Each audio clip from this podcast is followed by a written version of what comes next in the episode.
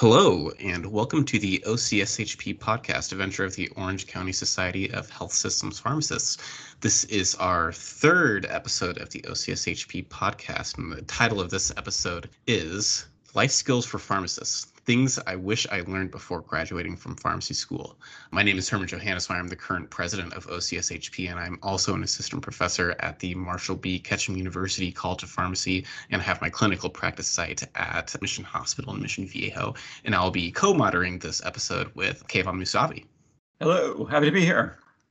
And the purpose of the OCSHP podcast is to give helpful insight to pharmacists, pharmacy students, pharmacy technicians about clinical topics. But in addition to that, we do want to give pharmacists and pharmacy students some insight on things outside of the clinical topics of pharmacy.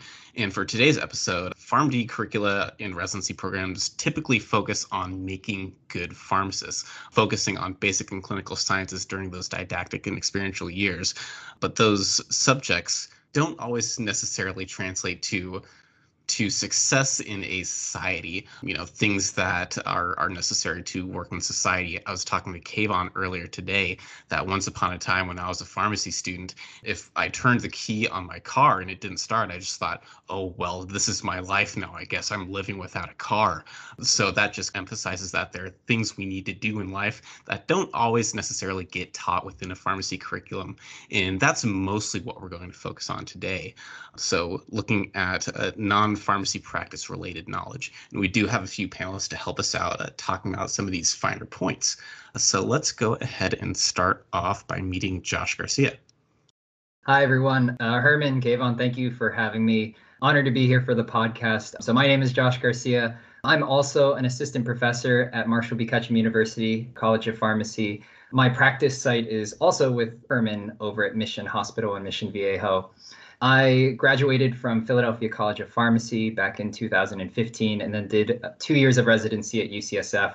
So I've been a pharmacist for, about five years and a grown up pharmacist, in my own words, for about three years now. And yeah, I, am so happy to be here for this podcast, especially because, like you said, Herman, it's just a lot of life skills that we're still learning. So I'm, I'm also going to be taking notes as we're talking today, too. So thanks. Great. Thank you. And then let's go to Tamara. Hi, everyone. Um, my name is Tamara Lee. I'm a transitions of care clinical pharmacy specialist at Loma Linda University Medical Center. Thank you so much for having me on here today. It's my first podcast, so I'm pretty excited. I currently work at Loma Linda University Medical Center, which is where I met Kayvon. I completed my PGY1 residency there in 2016 to 2017, and prior to that, I obtained my PharmD from uh, UC San Francisco. Great, thank you very much. And then let's go to Jocelyn. Hi, thanks for having me on here. My name is Jocelyn Yamzon. I am an associate professor of pharmacy practice at Marshall B. Ketchum University College of Pharmacy. So, my colleagues here, Josh, Herman, and Kayvon, thank you for having me on. I did my pharmacy school at USC, graduated in 2004, did a community residency there, and then went on to be faculty at Loma Linda University for more than 10 years before coming to Ketchum University. And I, am glad to be on here. I have a long history of learning um, on the ropes, you know, and so uh, hopefully I have some insight uh, that, so you don't have to learn like I did. Great, thanks very much. So I guess our first question for you all is what non-clinical subjects do you wish you knew more about before graduating from pharmacy school? I think one topic that I wish that I knew more of before graduating pharmacy school was definitely finances. And in fact, if I could take it back, I wish I knew more about finances before I started pharmacy school as well. A little bit about me I went to a private pharmacy school, and it was actually a two plus four program, so undergrad plus pharmacy school combined. And, you know, at, at the age of 18, I had no idea what a loan was, I had no idea what interest was, I had no idea about anything about finances. But yet they let me take out over $300,000 of, of money without really understanding how to how to pay it all back. You know, I think that for myself, when I went into pharmacy school, I I kind of knew, yeah, I got to take on some debt, but I'll make a lot of money on the back end, so I'll I'll be fine regardless. But I think that what I didn't quite understand at that point was really what does three hundred thousand dollars of student loans look like, and how does that really affect our you know our our ability to save, what we can do uh, moving forward, So I think for myself, I wish I just, you know, I started to learn stuff after I graduated, mostly through trial and error. And I wouldn't say that I'm an expert now, but I, I am a little bit more versed. But I, I think you know, general personal finances and student loans is something that I wish that I knew a little bit more of throughout pharmacy school. And maybe like I wish that we had a course on it while I was in there. Yeah, Josh. So yeah, I definitely agree. That's like a huge impact like on our, our quality of life, like kind of post uh post graduation, post residency. So could you just kind of like just briefly break down, you know, what a student loan is, maybe how it's different than just someone just gifting you three hundred thousand dollars? I mean, what's what's the difference? I mean, why is a loan different than you know your grandparents just handing you out that free money? Yeah, right, right. And so some some of you who are listening to the podcast may be more familiar with loans. Some of you might, but in case you haven't, or in case you're not quite as familiar with loans, um, so a, a loan is essentially borrowed money and for student loans, most of it comes from the government, but they can come from other entities such as banks or private lenders. But the idea of a loan is that I don't have money right now. So I'm going to ask this bank or the government to give me some money. But that being said, that money doesn't come for free. Kind of like in Kayvon's example, if I got that money from my grandparents, they would give it to me without anything. I wouldn't have to pay them back. They just love me like that. Unfortunately, when we take out loans, not only do we have to pay that money back, but there's also a cost transaction for borrowing that money, and that's that's what's known as interest. And so for student loans, when we take out loans for our monies on our semesters, there is interest that is accrued on those loans. And so let's say I uh, over the course of 4 years take out $300,000 of student loans to pay for my pharmacy school. What I owe back to the government is not 300,000, but really 5% of that that has kind of been growing over a, certain amount of years. And so, depending on your situations, depending on what types of loans you have, that $300,000 might be more. It might be close to 400,000 or 500,000. And so, the one I think that's something that I didn't quite realize was kind of that idea of accumulating interest and and what interest meant on the back end. 300,000 at the beginning does not necessarily mean 300,000 at the end. Yeah. So, Josh, just just uh, another question related to loans because that's again a, a very important topic for us. So, how are you choosing to to pay these back? Like, um, are you doing like an income base, you know, a fixed kind of ten year something, you know, in between a longer period? Like, how are you how are you going about paying back that that money that you have to pay back? Right, and I'll I'll try not to take too long because I could literally talk about this for hours because I just enjoy it so much but to give but so i'll tell you my strategy but it also my strategy for paying back loans or my particular plan is to, is contingent because it, it depends on what or it depended on what type of loans i took out. And so for my pharmacy school i had a mix of loans. So i had a mix of both federal loans and private loans. And so for our listeners who are, who are unfamiliar federal loans are kind of your subsidized or unsubsidized loans given given to you by the government. Private loans are given by separate companies like banks or private companies like Earnest or SoFi. Those two different types of loans have different rules on whether you pay them back or not. There's many different rules, but to, to kind of give a broad overview, the federal government generally tends to have higher interest rates, but there's a lot of protections that are given. So those protections that are given by the federal government, we can see now in COVID. So right now, under the CARES Act, they actually suspended all payments interest free for all federal student loans. So if you had federal student loans, you didn't have you we haven't had to had make any payments on those for the last nine months now. Whereas private loans through banks or SoFi or whatnot generally have lower interest rates, but those protections are not there. So since my loans are split about 50-50, half federal, half private, my federal loans, for instance, in COVID, I haven't had to pay for the last nine months, but I've had to make payments on my private loans. Now, because of that, private loans generally there's there's kind of no way around that. If you have private loans, you kind of have to pay it back. So for my private loans, I've been making payments on those. I've actually refinanced those private loans, which we can go into a little bit more what refinanced means. But I've refinanced those private loans multiple times to get a pretty low interest rate. And I'm planning, I should have about eight more years of payments for the private loans. And then for the federal loans, the federal loans that I have, because we work at Marshall B. Ketchum University and it is a non for profit university, I actually qualify for the public service loan forgiveness on that end. So for that particular pathway for the federal loans, I'm making an income based payment every month. And then after 10 years of service to Marshall B. Ketchum University or a public institution, the remainder of that debt is actually forgiven. And so I'm using two different strategies because I have two different types of loans. So, so Josh, so about about like how like if you're comfortable dis- with disclosing this information about how much are you currently paying like per month towards your paying back your loans? Yeah, yeah, I have no problem disclosing how much I pay on my loans.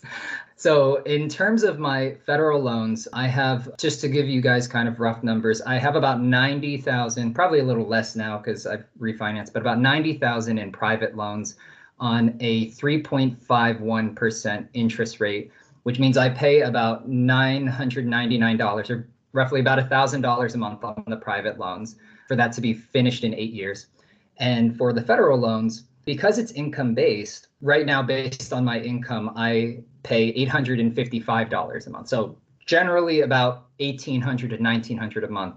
Now to, to give a little bit more insight, income based is really what, what, what the name implies, right? Based on my income, based on what my taxes come out to be on my adjusted gross income or my AGI, that's how the government determines, oh, this is this is the 10% of your income that you are going to owe for this year.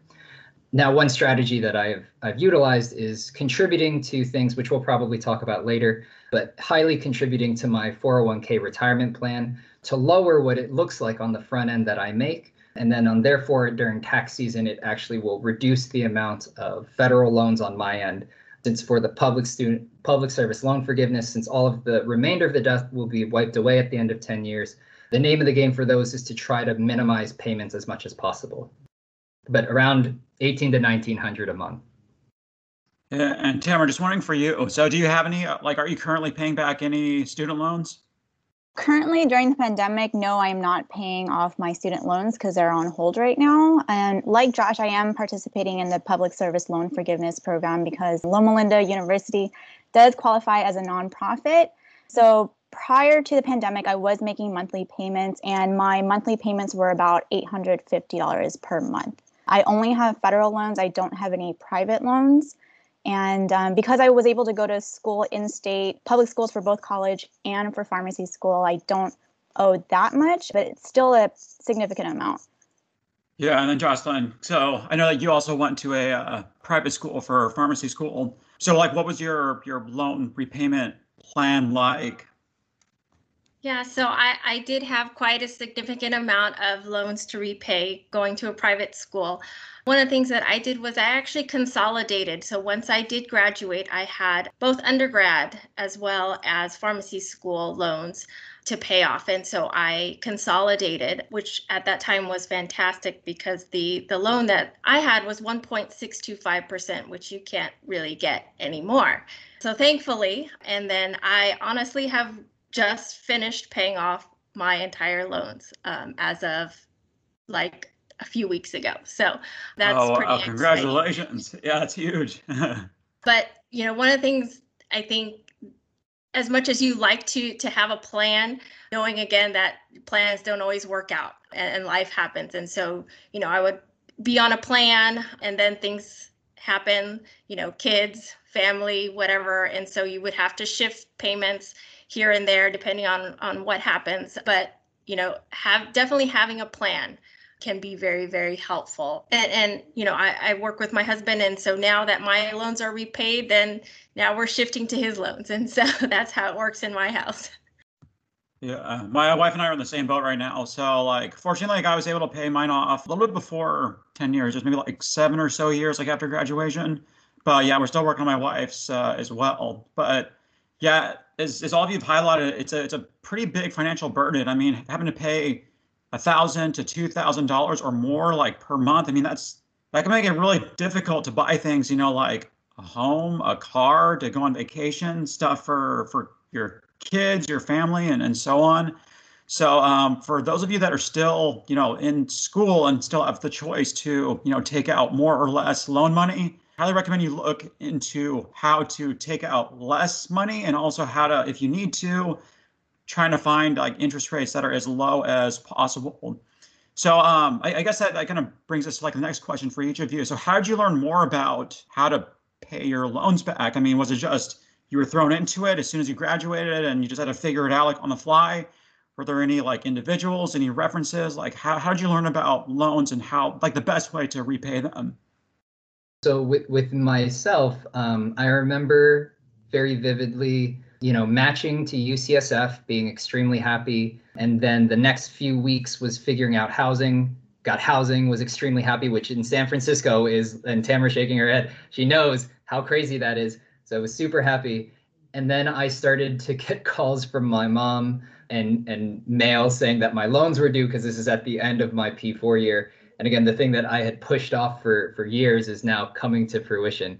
So I had to. I remember calling our school's financial aid office to kind of get all of the information that I that I needed, trying to figure out how many how much I owed for this semester, how to how to pay it back.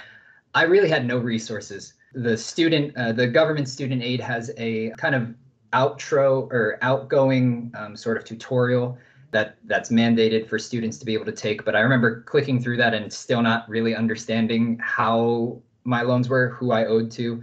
I remember making payments on my federal loans, signing up for income based repayments under the repay program. And then about a month later, getting a bill from Chase Bank, who was my private loans. I didn't even realize I had private loans. And so, on top of starting residency, I had all of these financial things that just kind of kept piling up. And I'm like, I thought that I, I thought I caught all the loans. Just, I didn't even know how much I had. And so, I, I think that for myself, I started to to go on to different websites. Eventually, I found some that I, I found were very reliable. So I I, I found uh, your financial pharmacist who uh, that uh, is the person who um, authored Seven Figure Pharmacist. So he's a pharmacist that kind of delved into and made a niche out of finances and student loans. So I started to understand what the differences were, what what loans were. I, I found another website, the studentloanplanner.com. Those guys specialize in high debt type of uh, high debt type of incomes or high debt type of professions such as pharmacists, doctors, dentists. And, and to be honest, I think that they're probably one of the most knowledgeable on student debt that I've, I've ever seen. So resources like that. I got at one point, there was through the uh, CSHP chapter at, at San Francisco, they had a financial advisor come and talk to us, which was very helpful in educating me. But I think the thing that I also learned from that was that not all financial advisors are fiduciaries.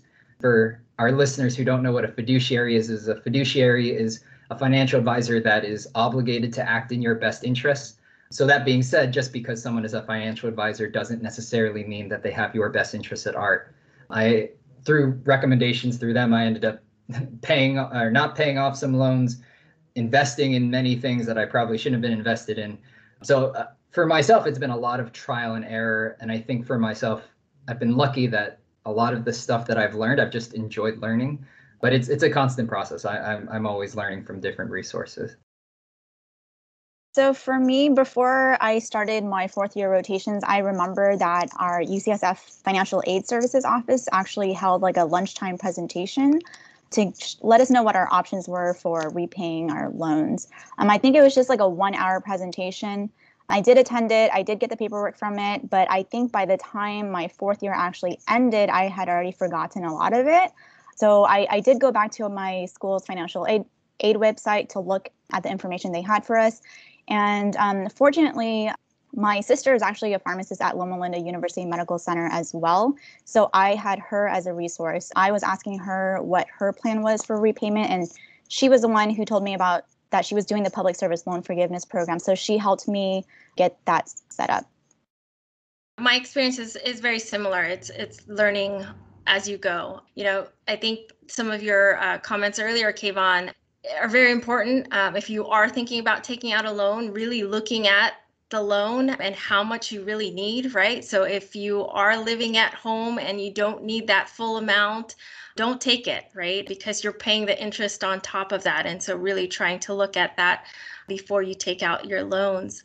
I had some very good resources as well. You know, somebody did also have me look at a, a, financial advisor but i am lucky lucky that i have a financial advisor in my in my dad my dad is a cpa and so he very much helped me out along the lines of what what i should and should not be doing but asking those questions i think that's what i really would like to tell especially students is is ask right and if you don't ask then you'll never know and, and you'll just be signing on the dotted line blindly. So so definitely ask. I just wanted to piggyback off of something that Jocelyn said and, and that you've said before, Kayvon, like really thinking about how much you need.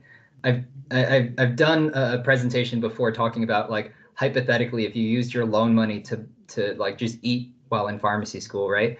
And I said like let's say you get in and out twice a week while you're in pharmacy school, which you know doesn't see and like in and out burger like uh, estimated at like five dollars so like 10 bucks a week but you use your loan money like if you do the calculation it actually cl- costs you close to like a thousand dollars in interest just to use your loan money on burgers so that being said i was also a student that used my loan money for books for rent for things not everyone has the ability to avoid that but where you can you know really try to avoid taking out more than you need because spending that on the back end is going to cost you a ton. Yeah, this is a this is a huge topic. I mean, honestly, I think we could spend like you know three four hours just going like into the details on loans because again, they're they're huge for our profession and I mean other health professions as well. But Tamara, were there any other um, like subjects you wish you knew more about before graduating? Yeah, so I um you know recently I've been realizing that I I really wish I knew what to do with my savings and also how to invest. With my current situation, I I currently live at home with my parents. So I do not pay rent, I do not have a mortgage, I do not have kids, I'm single, so a large portion of my income just goes straight into savings. So my money just has kind of been sitting there you know, I kind of wish I knew to put my money in a high yield savings account, you know, earlier on. Um, I do remember Kayvon telling me about Ally high yield savings account, like on my last day of rotation with him in the emergency room, but I just never really acted on that until maybe about a year ago. So, you know, what to do with my savings. And then with investing, I have no idea how to invest my money. I have a cousin who is an anesthesiologist. He's really been trying to get me into investing recently, and he just gave me some books for my birthday about how to invest. So I have all the books on my Kindle, but I haven't started reading them yet just because the subject matter, I just don't find it to be very interesting. Um, but I know it's very important. And my, my cousin is saying that, you know, you really want to try to build your wealth earlier on so that you don't have to work so hard for the rest of your life to provide for your family. Yeah, that's a, great topic to, to bring up. And, and Tamara, I think you hit it like on the head when you said um, it's not fun to read about these things or learn about them. Like it absolutely is not. I mean, it's very dry, and a lot of it is. I mean, that's what it is. Like it's it's dry. It's not fun to learn about these things, but they're they're huge later on. I, I mean, I know a lot of us are, are still fairly young. I mean, we're not even close to to retirement. But does anyone just want to kind of like jump in. I'm not sure if like Josh or Jocelyn, you could jump in on this, but what is what's compound interest and like how can that work in your favor? Because that kind of speaks back to what Tamara was talking about with like if you invest earlier, it actually works out a lot better later, you know, when you're closer to like that retirement age. Yeah, so I um, so I actually do find it fun to read about interest and read about investing because I think that from a numbers perspective, it just blows my mind. And so when when you talk about investing and kind of like Tamara mentioned before, like taking your money and instead of like just letting it sit there, like invest it, what does that mean? So Kayvon mentioned the idea of compound interest. And so the way that I like to illustrate it is that, you know, well, while investing into the stock market, on average, the stock market will yield an, an annual growth of 6%. And that varies depending on whatever, but but in general, that's the number that people use. And so if you were to take $100 and invest that over the course of the year, it'll grow by 6%, right? So then that six that 6% of 100 is $6.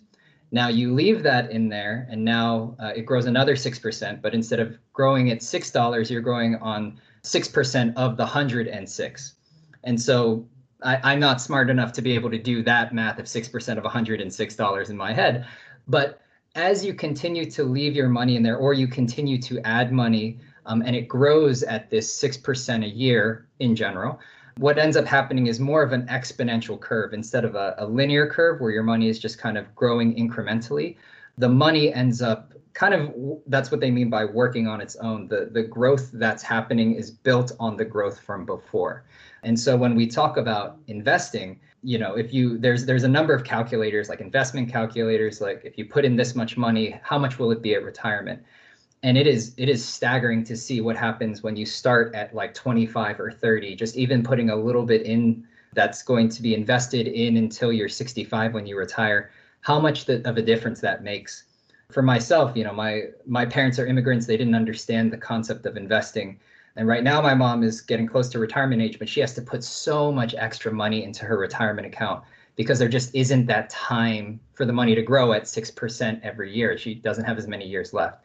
So, so right now, if you are a pharmacy student or a new grad, seeing the amount of time that you have, just time is your best friend to be able to have that rough 6% continue to add on every year for the next 25 to 30 years. Uh, the, it, it it makes a, a world of a difference afterwards.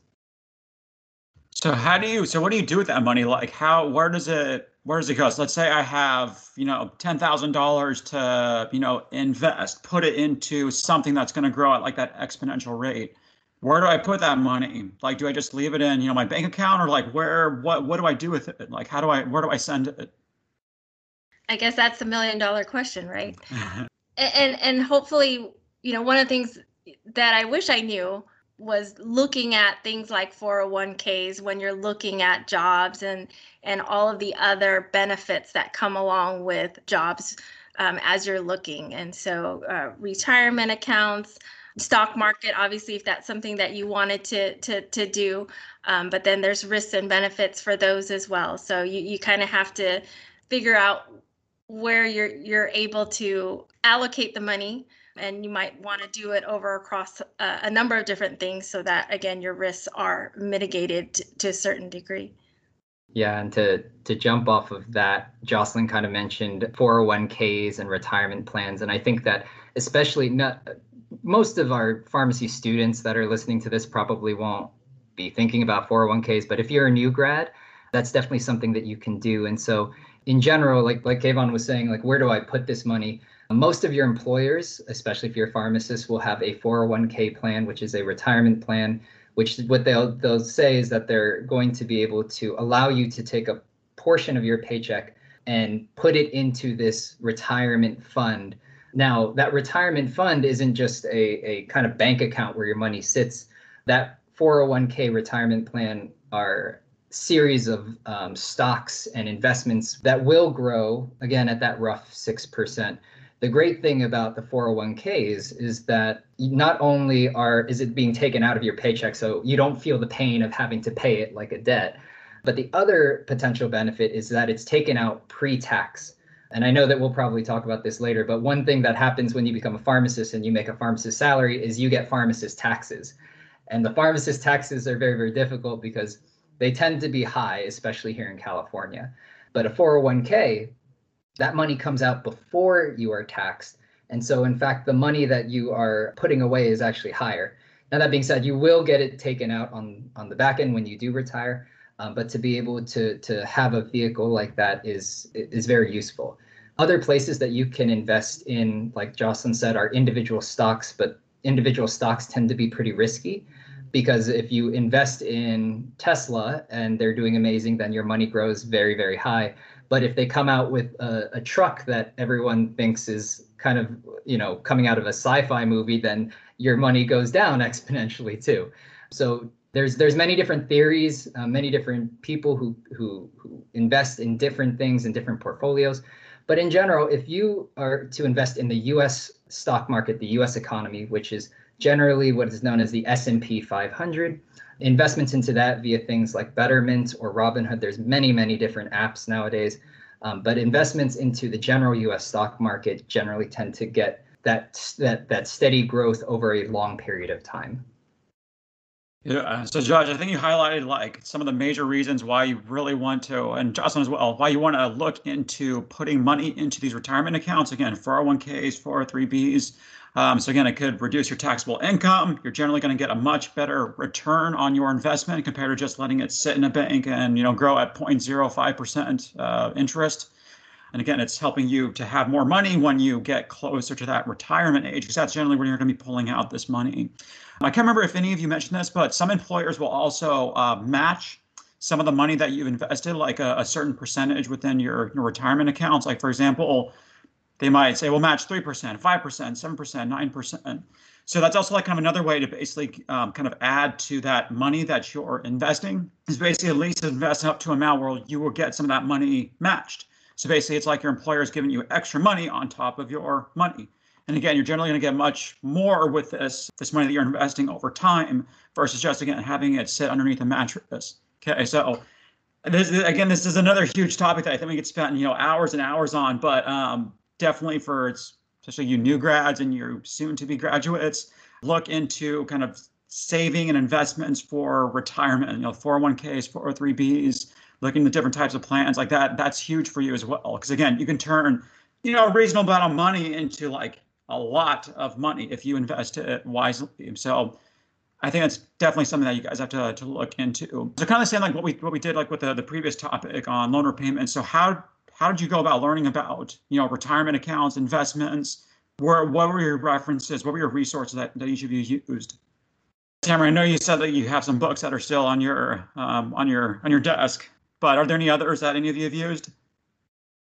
At, at least for me, I just uh, I started to have a longer commute down to Mission Hospital when I started my practice site. So I got into a lot of podcasts myself, just financial podcasts, because apparently I like it enough that it doesn't put me to sleep on the road.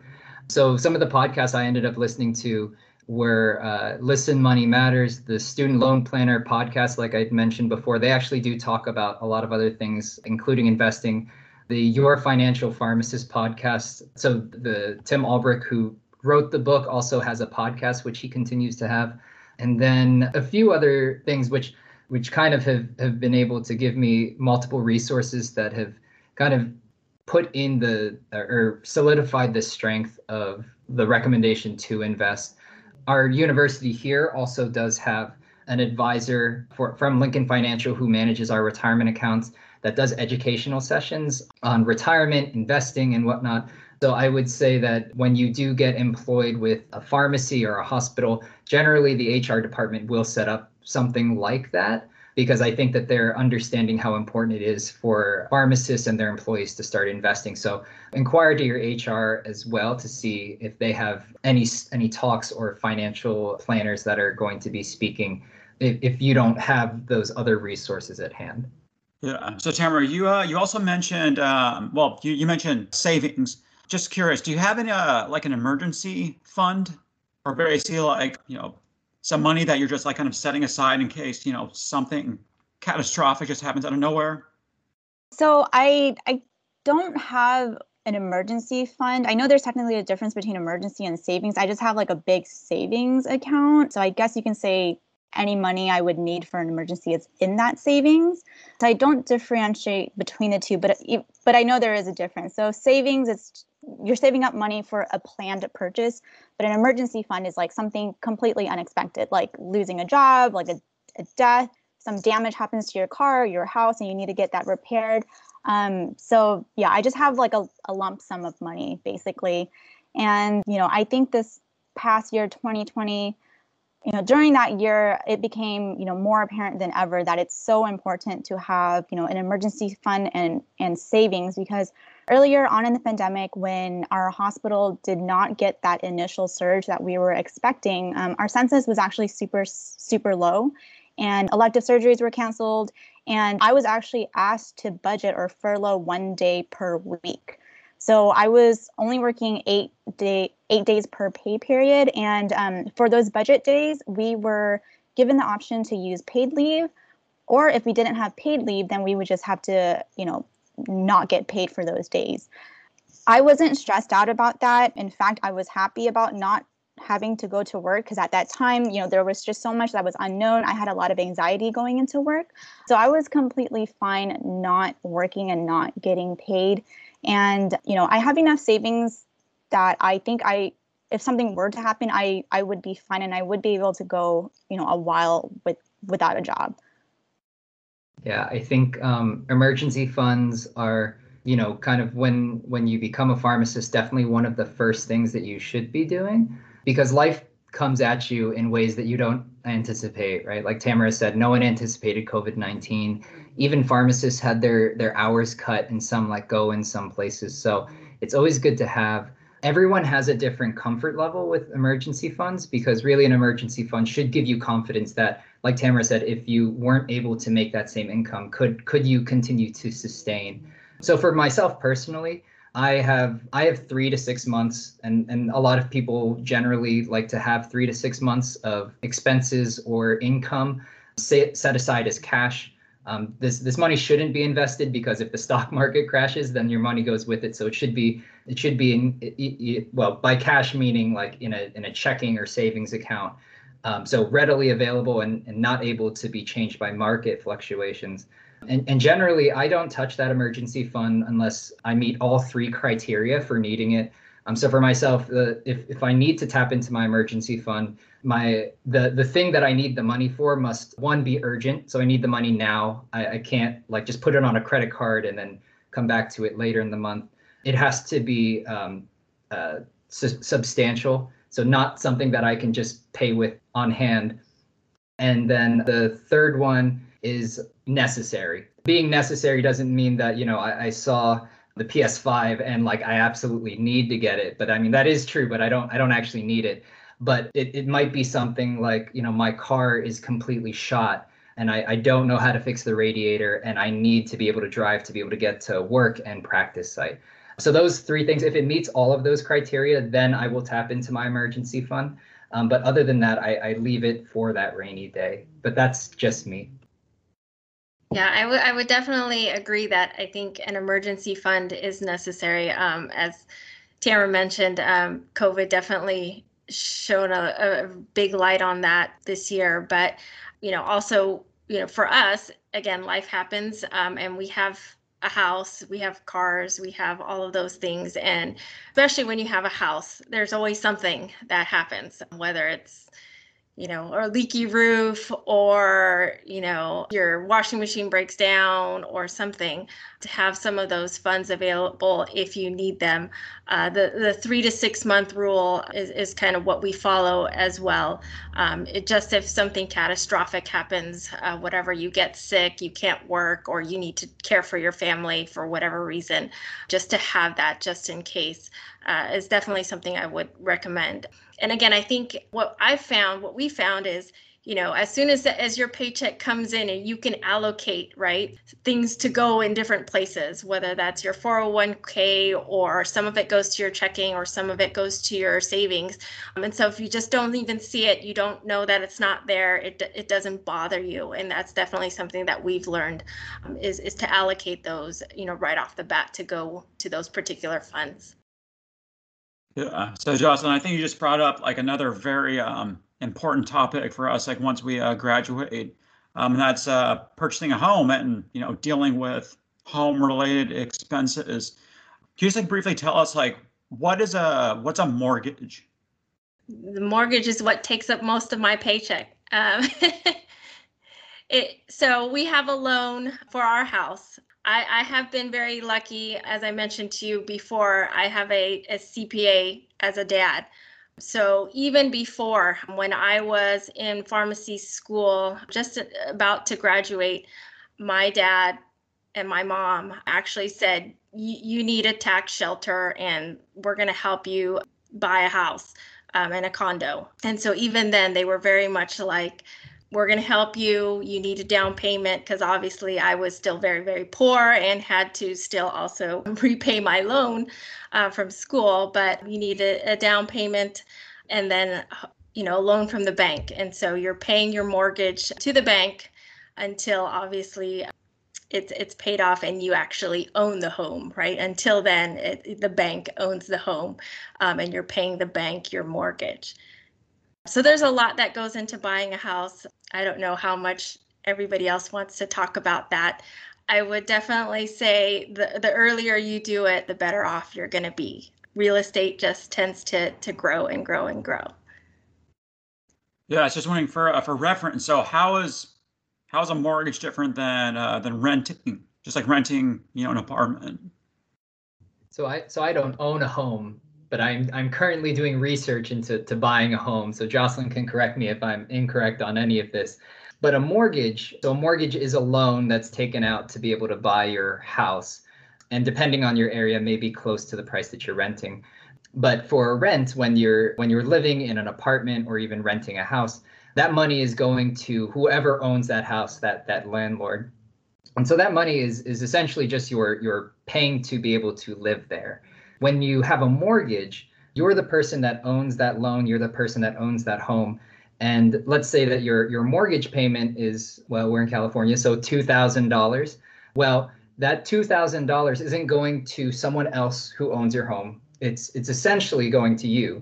Now, because it's a loan, there is some of that two thousand dollars that goes to interest, but then the, the the remainder of that goes into what's known as the principal.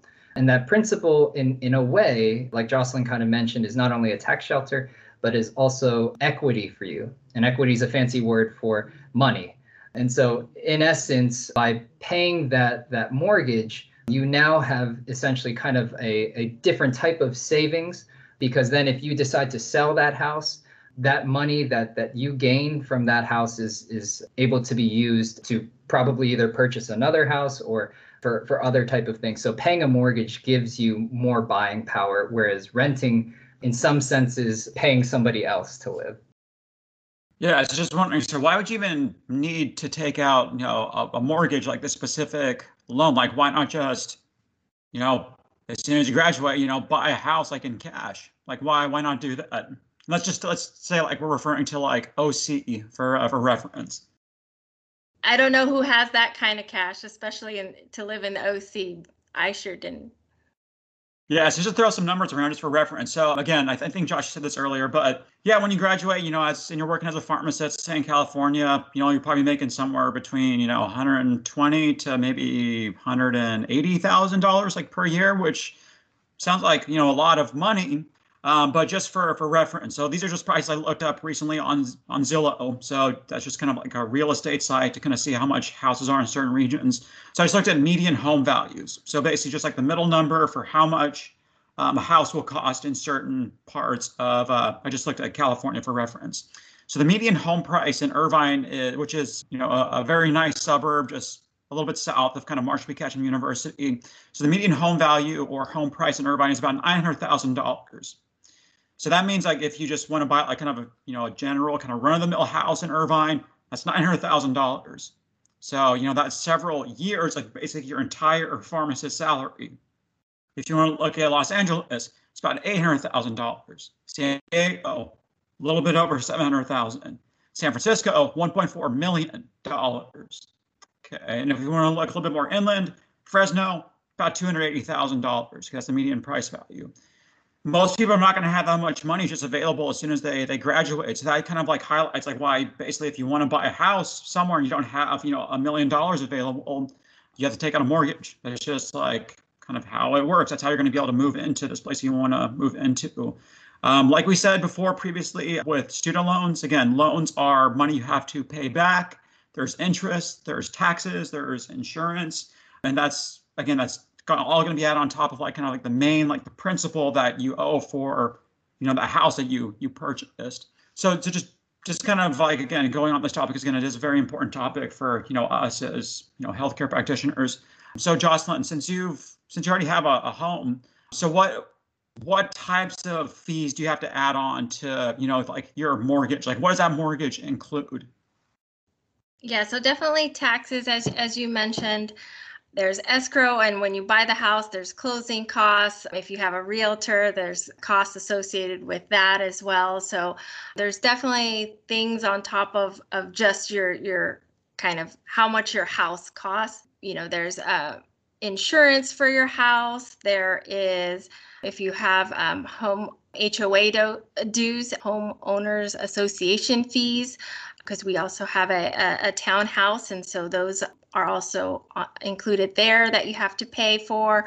Some also have Mello-Roos if it's a new development and they have to need funds for developing roads and other kinds of things in the community itself. So definitely have to look at all those when you're looking to purchase a home because it, it it's not just the what it looks like on top, right? Um, there's all these other added fees that you have to take into consideration as well. Yeah. Um, so just for reference, so um, so we bought our house a few years ago. So again, like some of the numbers are still fresh in our minds, but um, the closing costs is basically just like money you're paying to all these people to basically give you your your house that you're going to live in. The closing costs were about ten thousand dollars for us, and I'd say that's pretty pretty common, like in the part of the country that we're living in, which is again is Southern California, pretty close to the coast. So it's it's a lot of money. So um, again, this just kind of goes back to what we were saying earlier with if you can reduce the amount of money you owe and other things, that frees up more money to buy things that are nicer, like you know having a nicer home. If you have a three thousand dollars student loan payment every month, that's going to significantly you know chip away at the money you have to purchase a home. Again, for reference, currently our mortgage is about three thousand dollars per month. So again, like on a pharmacist salary, um, you know, if we had to pay, you know, three thousand dollars per month in student loans on top of our three thousand dollar per month mortgage, I mean, we wouldn't have any money for anything else. So again, again, just speaks to like you have to research these things. Like you got to find, you know, the, the best plan, like for you, the best way to kind of invest your money wisely to ensure you can get the things that you want to get. Hopefully, live in places where you want to live because again, yeah, I, even though you know it may seem like you're making a lot of money, like as a pharmacist post graduation, it may not be as much as you think it is. Okay, unfortunately. And don't uh, forget to. Um, oh, sorry. And uh, oh no, go ahead. Just the only other thing was to remember on on top of those fees, since you own the house, repairs and stuff are on you. We right now have the benefit of renting, and so there was a leak in the ceiling, and so I just called someone, and then they fixed the leak in the ceiling. But yes, if you own a home, you also have to be able to budget out some repairs, I think, as Jocelyn had mentioned, because they are inevitable as well and can be quite costly depending on what you're looking at. Yeah, we had a, uh, a toilet that uh, that malfunctioned uh, a few weeks back. The guy came in for about maybe 15 minutes, $200. So yeah, these repairs can be like ridiculous. And that's like that's a pretty minor thing. I mean, like we had to get like a roof repair, you know, uh, a few years ago around the time that we moved in, and that was you know, several thousand dollars. So again, all these all these things add up. So that's why you have emergency funds. That's why you have savings. That's why you try not to have, you know, thousand thousand dollars in like student loans if you could, you know, not do that. Because again, your money it just disappears like magic. Justin, were there any uh, useful resources that you? I, I know you've kind of mentioned that you have a family member that kind of helps, like advise you in terms of in terms of finances. Were there any other kind of resources that you use to help you learn about you know how to purchase a home, how to purchase properties? I didn't do a whole lot of reading. I, I relied a lot on family members. Uh, my husband is the reader, so he reads all the books and listens to all the podcasts. Again, I, am the one who you know asks the questions, right? And and and hopefully somebody else will give me the answer. So I, unfortunately, I don't have a whole lot of references for you the bank i would say right we, we definitely have a good relationship with our bank and asking a lot of questions with through that whole process for sure uh, was very helpful yeah and uh, josh and i were talking about this uh, kind of before we started recording but um, there, there's a book that uh, a friend of mine referred me to it's called how to buy a house in california they have i think they have them for like for many other states like in the us but that was an extremely useful book um, for for me, especially just because a lot of these terms I, I, was I had no reference point. Um, I was basically just clueless on what you know APR means, what Mello-Roos means, what closing costs mean, what points mean. Um, all these terms that are going to be all over your um, well, basically all over like the discussions that you're having with your your realtors, with the banks, with these contracts that you're writing. So basically, like that that book really helped to help just help me kind of clarify like what these things mean and basically kind of how we can navigate the system to make sure we're getting our, our money was going further towards getting like the house that we uh, that we wanted to get at the time. So that was a great one. Again, it's called How to Buy a House in California. Um, I think the the author is uh, George Devine. Um, again, I have no ties to that that author, so there's no conflict of interest here. That was just like a useful book that know a friend of my uh, a friend of ours referred me to. But that's a really good one.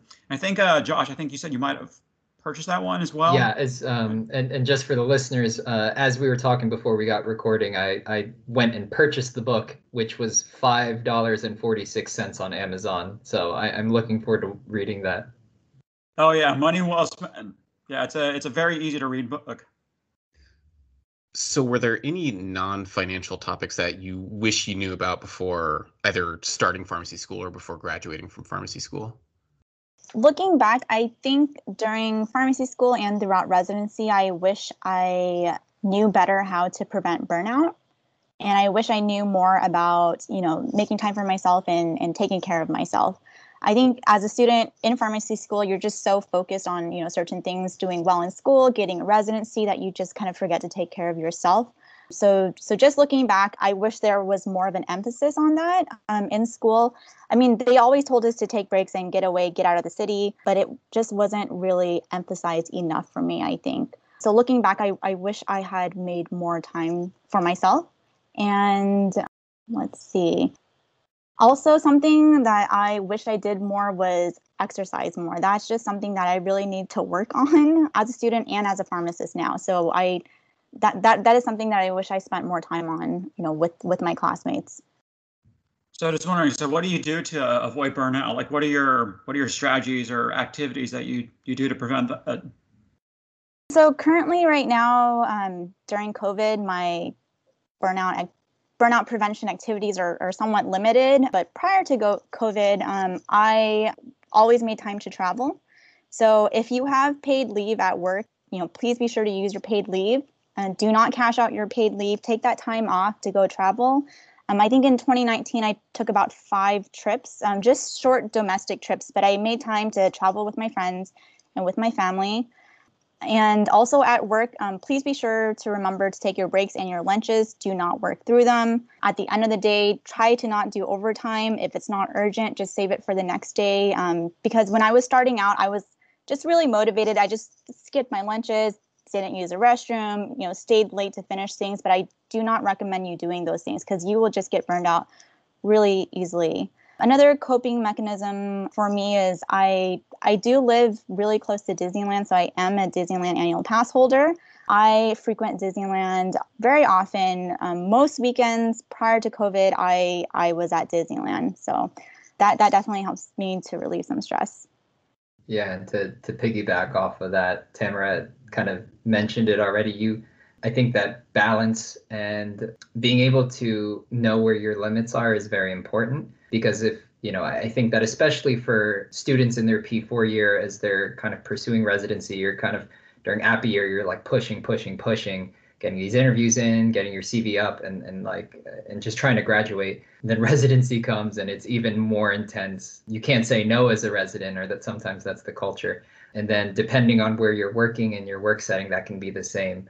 And so that's something that I I personally also wish that I knew a little bit better at how to do, how to create rhythms, not only rhythms of work, but also rhythms of of rest. So then for for myself I, and i've gotten a little bit better at this after finishing residency but for myself working out working out in the morning um, not only is a stress relief but it also helps me set my day.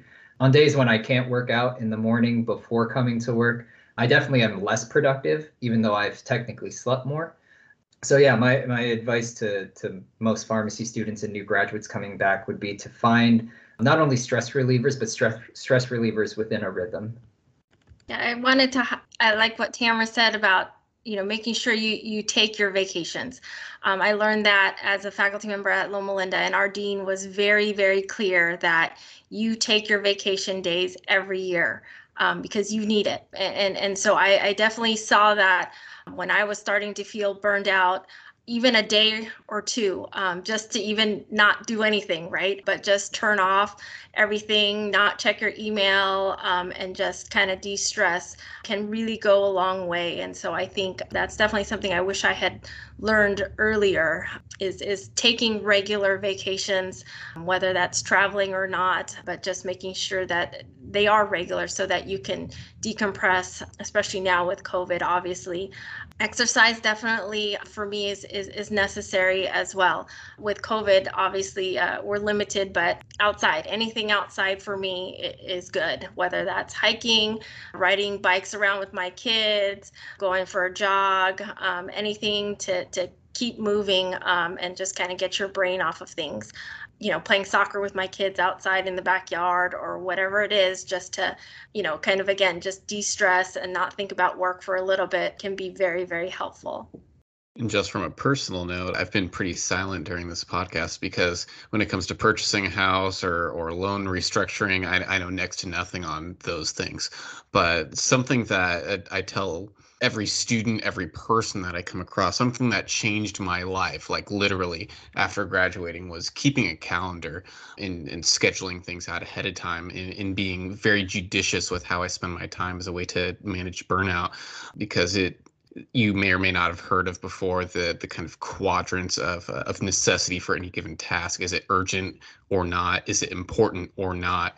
And if you kind of take that matrix the the responsibilities that tend to fall by the wayside and end up you know sneaking up on you is those tasks that fall into the not urgent but important category. In in just taking time to put into your calendar like oh from and I, I do this with so many things that i do now like oh from like this friday from 10 to noon i'm going to work on ces to make sure that my license is renewed. Or like when i was in school something that i that i eventually ended up doing and it paid dividends for me is from you know, two to five on Mondays. That's when I'm going to study like pharmacology or physics or something. And, you know, that's what I'm going to do during that time. I'm not going to have Netflix open. I'm not going to have Facebook open. Like, that's what I'm going to do during that time. In, a, in setting that time to work on those things that might not necessarily affect me in this moment, but affect me later on down the road uh, has really helped me manage all of my responsibilities and has kind of kept my stress level down because I've been able to manage each of those responsibilities. And uh, I think I kind of one other like very useful skill, and again, this kind of ties back to uh, to burnout, having time to do other things that you hopefully enjoy doing a little bit more. But learning to say no, um, this is kind of like a very important skill that I think us as pharmacists we need to develop, especially when we're invited to do things, we're not required to do them so it may be useful to have like some kind of criteria for whether or not you say yes or no to that that invitation. So uh, a set of criteria that I kind of developed, or not not that I developed, but that I read from an open access of kind of like uh, medical education website. I think it was uh, ALiEM. It's kind of like more like emergency medicine focused. Uh, but basically, one of the authors on that page, he said like his three criteria are: Will I enjoy doing it? Will it help people? Will I be paid for it? If it's two of those three, then he says yes. If it's less than two of the three, he says no. So that's like kind of his criteria. So I've kind of done that kind of that similar set of criteria. Again, mine are maybe a little bit different, kind of depending on like the nature of the the activity. Um, but it's kind of useful to have like some kind of kind of more objective criteria for how you can learn to say no to things, especially when they're optional. Again, if you're required to do those things, well, you have you have no choice; you have to do it anyway. But if it's kind of more like an optional thing, like say with you know, kind of an extra uh, curricular type of thing, or with a professional organization, or with some kind of other kind of optional work-related experience that you don't have to do. Have a criteria because if you, um, again, if you get, if you say yes to everything, you're going to get burned out really quick. Especially like if you're going to get involved with like research projects, those are extremely time-consuming, extremely demanding.